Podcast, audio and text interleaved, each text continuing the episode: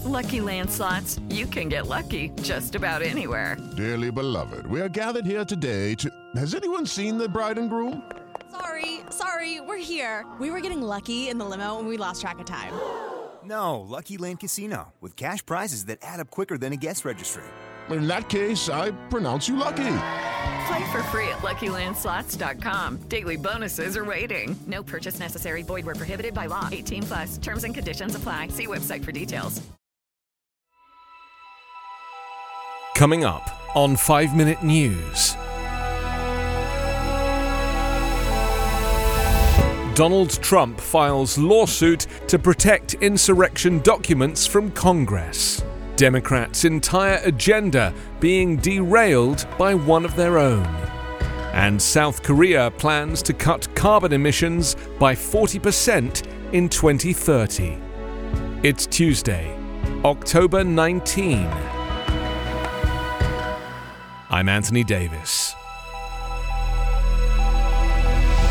Former President Donald Trump sought to block the release of documents on Monday related to the January 6 Capitol insurrection to a congressional committee investigating the attack, challenging President Joe Biden's initial decision to waive executive privilege.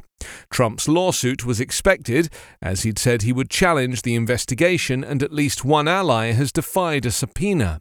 But the legal challenge went beyond the initial 125 pages of records that Biden recently cleared for release to the committee. The suit, which names the committee as well as the National Archives, seeks to invalidate the entirety of the congressional request, calling it overly broad, unduly burdensome, and a challenge to separation of powers. It requires a court injunction to bar the archivist from producing the documents. The Biden administration, in clearing the documents for release, said the violent siege of the Capitol was such an extraordinary circumstance that it merited waiving the privilege that usually protects White House communications.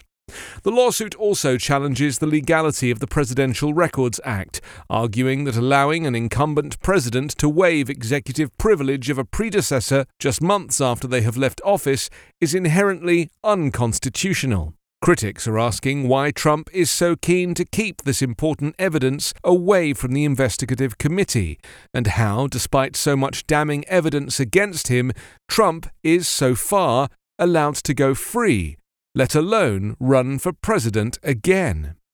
Meanwhile, Trump testified under oath yesterday as part of a civil lawsuit brought by protesters who alleged they were assaulted by his security guards in New York in 2015.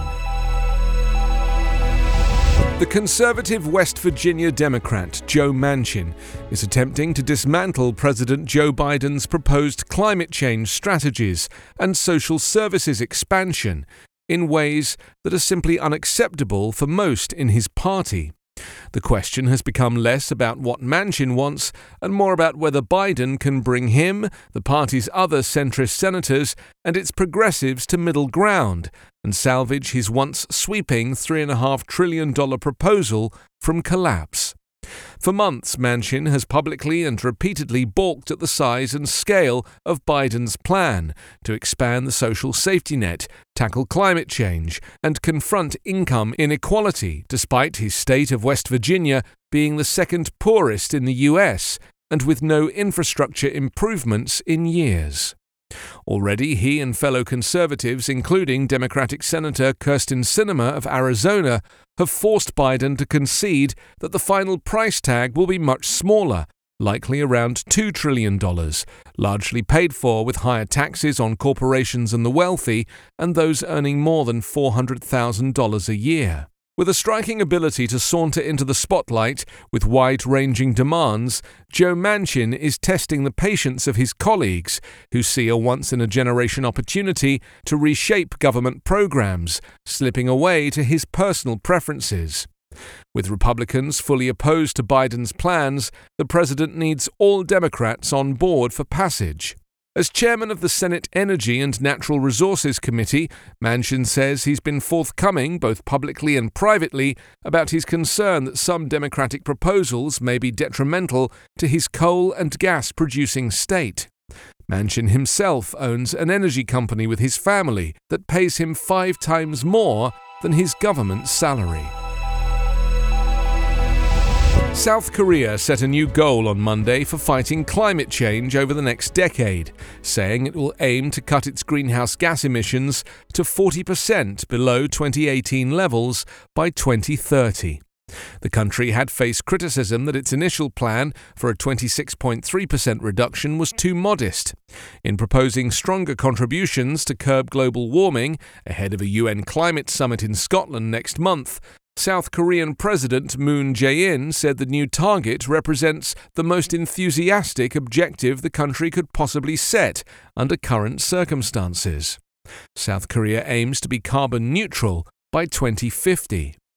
The committee's plan, which is to be formalised in a cabinet meeting next week and presented at the UN COP26 summit in Glasgow, includes an aim to cut emissions from electricity generation and heating by 44.4% below 2018 levels in 2030 by reducing the country's reliance on coal fired plants and expanding renewable energy resources. The country is also seeking to reduce the industrial use of fossil fuel and accelerate a transition toward electric and hydrogen powered vehicles. Moon then also said the country will no longer finance the construction of coal power plants in other nations, although his pledge didn't affect South Korea's participation in ongoing projects to build two new coal plants in Indonesia and another in Vietnam.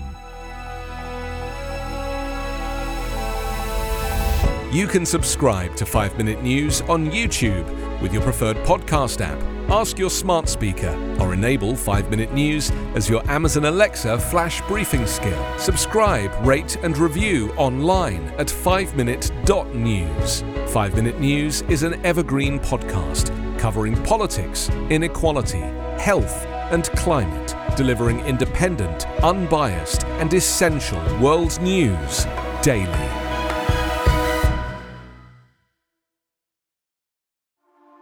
A news story gets shared by a friend on social media, or you catch a tweet that really makes your blood boil.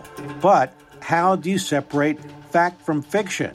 That's the premise behind Disinformation, a 10 part series from Evergreen Podcasts and Emergent Risk International coming this fall. Tune into Disinformation wherever you get your podcasts, and remember don't believe everything you read.